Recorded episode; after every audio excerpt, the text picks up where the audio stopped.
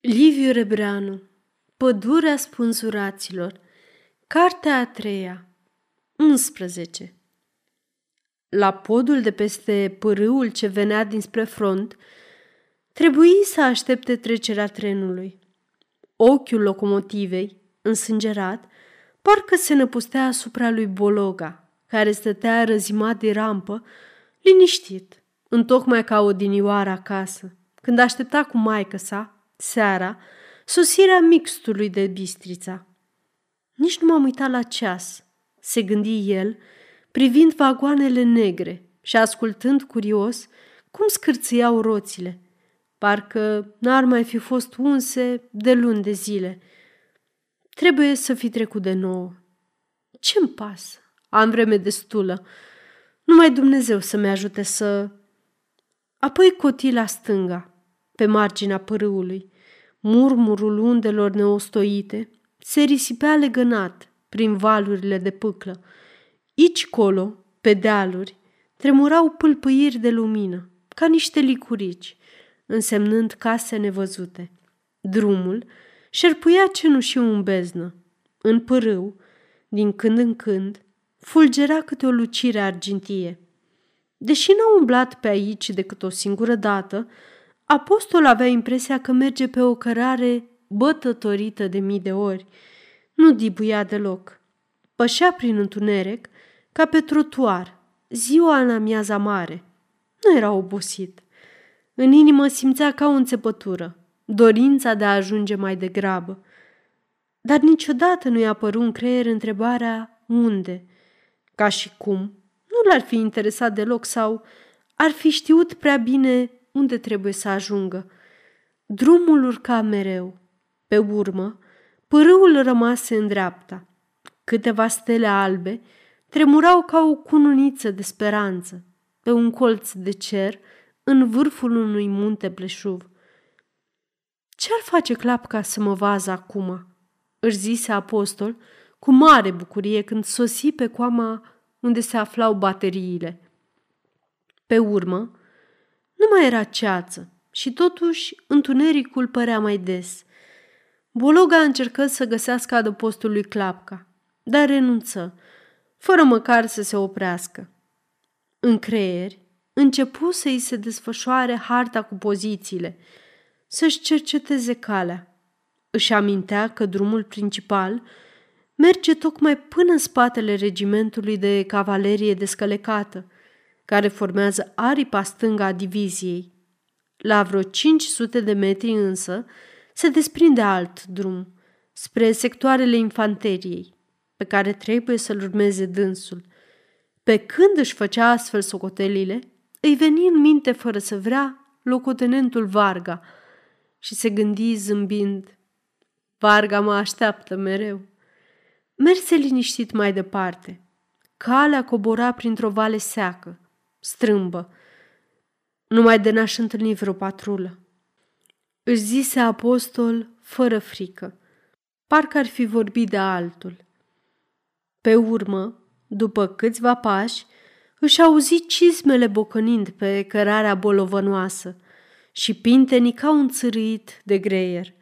Și iar îi trecu prin minte că undeva trebuie să cotească în dreapta, spre regimentul de infanterie – dar gândul acesta îi se clătină în minte numai o secundă, ca și cum n-ar fi găsit de ce să se agațe.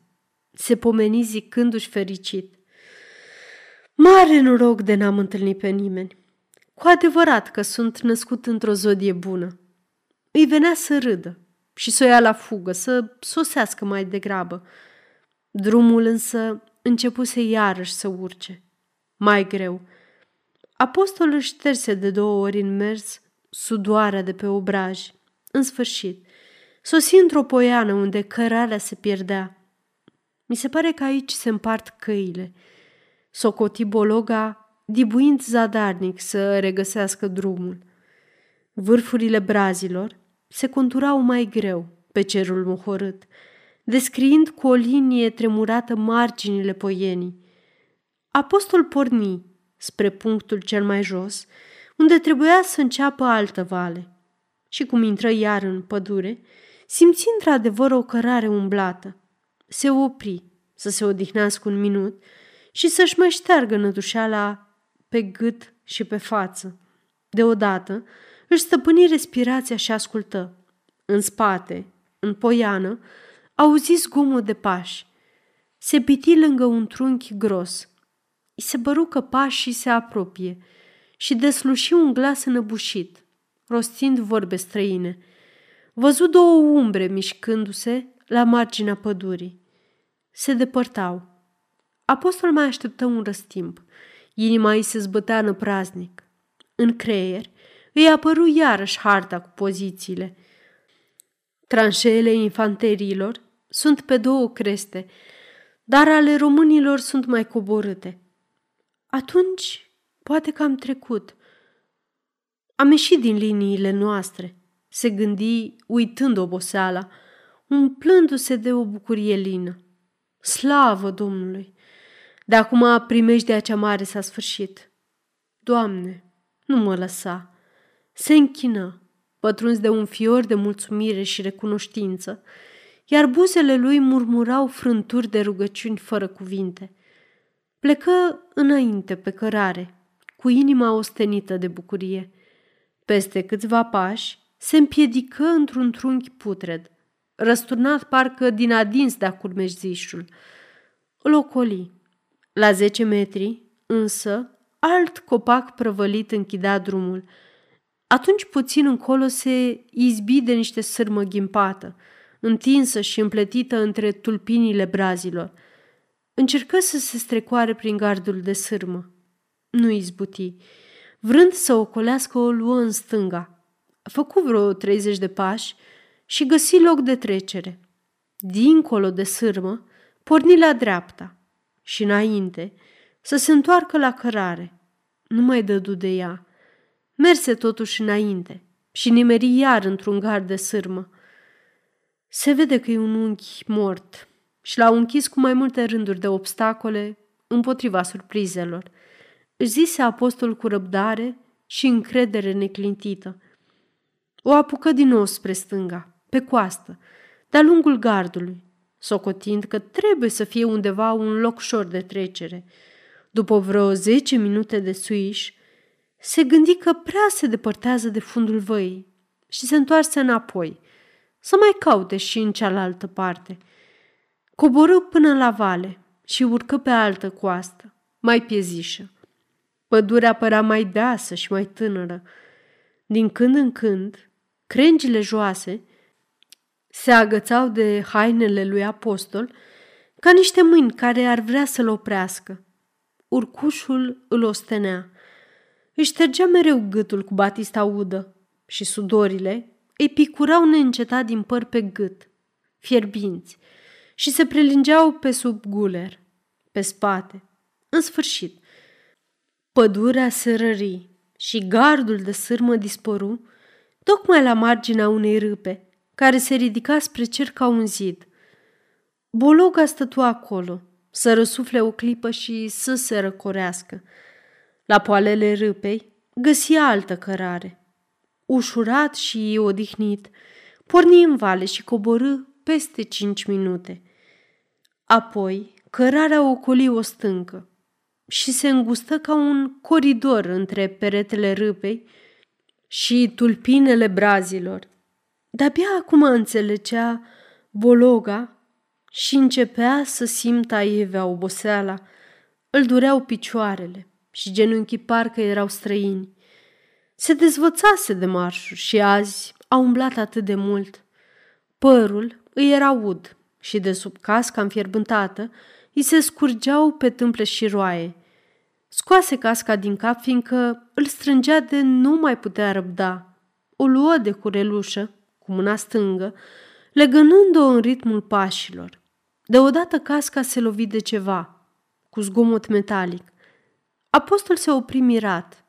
Pipăi, un trunchi de brad rășinos, încât își murdări degetele și iar sărma ghimpată.